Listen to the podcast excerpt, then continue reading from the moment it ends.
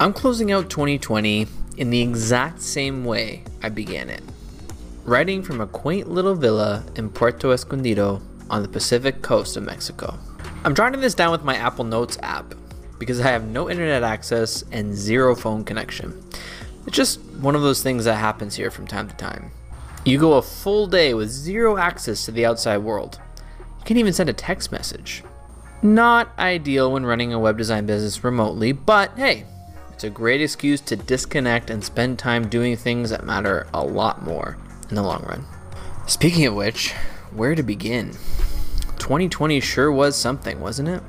At the end of every year, the internet loves to implode upon itself, ranting and raving about how this was truly the worst year ever. 2016, the worst. 2017, definitely the worst. 2018, officially worser than worst. 2019, can it get any more worst? 2020, well, it's safe to say that we have a new champion of bad. There's a reason for this. I know it feels like there isn't, and everything is meaningless and getting out of bed in the morning is pointless. I get it. But if you want to know why this is happening and why things will get worse before they get better, much, much better, feel free to reach out to me directly via email or private message. Or did you think I didn't have any interest outside of web design? Anyways, let's get into my annual State of My Web Design Business, shall we? Let's start with my web design business's financial goals. 2019 was my biggest year of growth to date. I started out 2020 hoping to continue the momentum with the ambitious goal of hitting six figures in revenue. This did not happen. While I was certainly able to grow the business further, the gains were more modest this time. Revenue increased by 10.6%. But in a year of massive job losses, business closings, and financial ruin, I am beyond grateful to have that. There's no doubt that the web design industry was one of the fortunate few to benefit from a global smothering of in person interactions. I have nothing to complain about.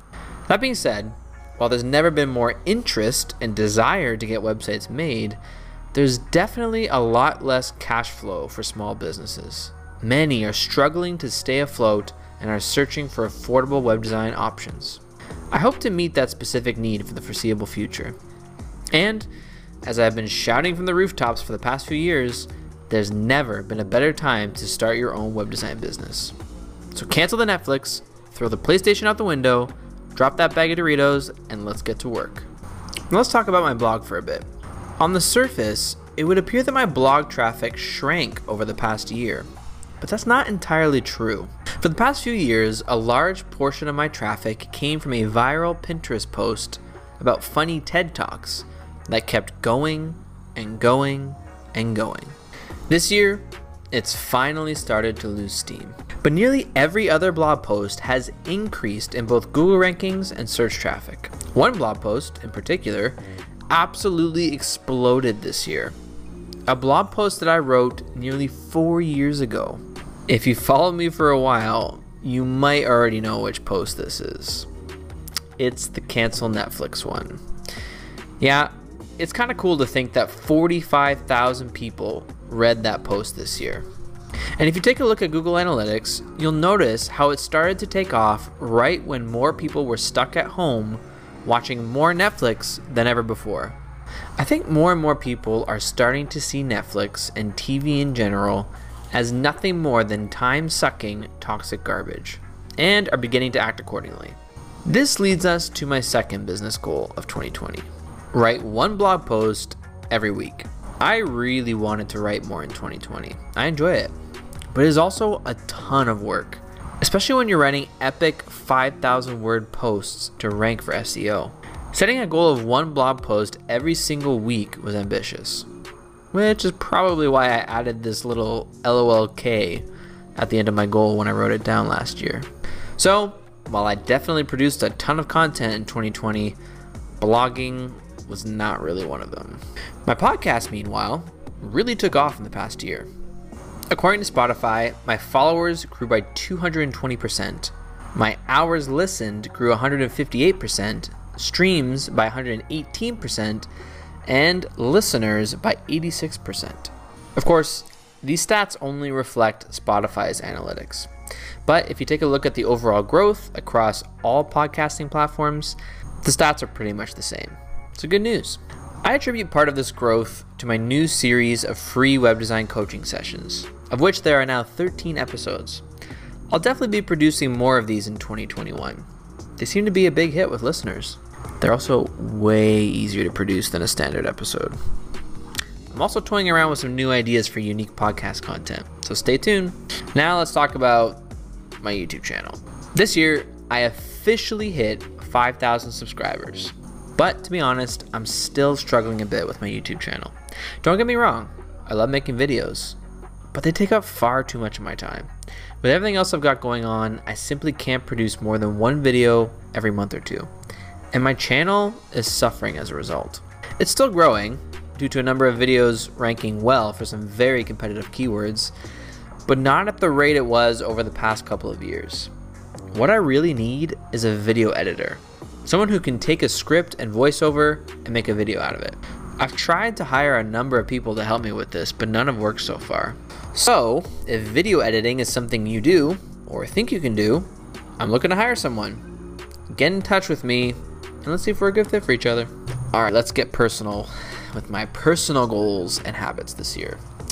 A big part of self reflection is assessing what stage you're at with goals you set for yourself in the past. At the end of last year, my personal goals were to run a minimum of three times a week for the entire year, regardless of weather, visit another country for a minimum of three months, and, as always, never lose sight of what's most important to me my volunteer work, family, friends, time, etc.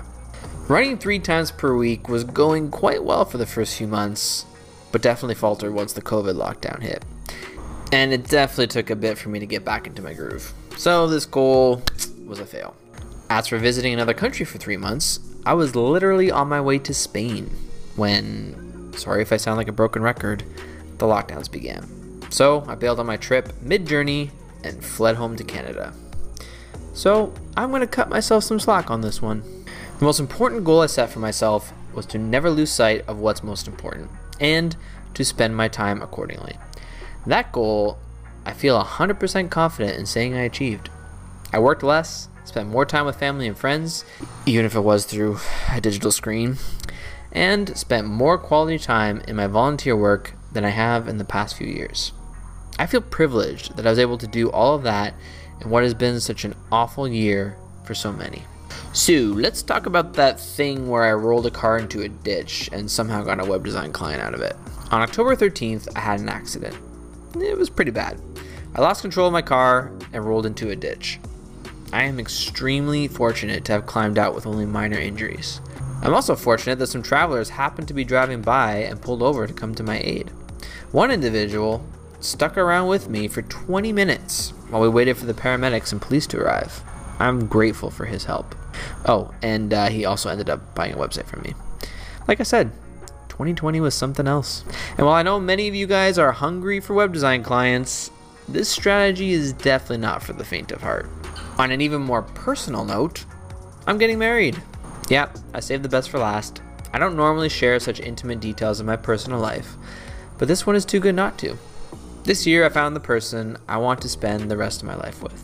We'll be tying the knot to begin 2021. That alone makes 2020 one of the best years of my life. So, what's next for 2021? Honestly, who on earth knows? I want to reactivate some of the goals I failed at this year because I really want to achieve them this time. And now that I'm living in a Latin American country again and on the coast, I have some new goals in mind. So, my goals for 2021 are as follows grow my business revenue to six figures, get in the best physical shape of my life. My new wife will be the judge of this one. Improve my Spanish fluency from 30 to 40% to at least 75% and surf a wave for at least 5 seconds. That last one is going to be particularly tough. As is tradition, I'd like to distill my entire year down into one simple quote. This one is from Friedrich Nietzsche. I think I said that right. Don't Google me. He said, He who has a why to live for can bear with almost any how. See you next year. Join the world's first social network for web designers today at rapidweblaunch.com slash launchers. That's rapidweblaunch.com slash launchers.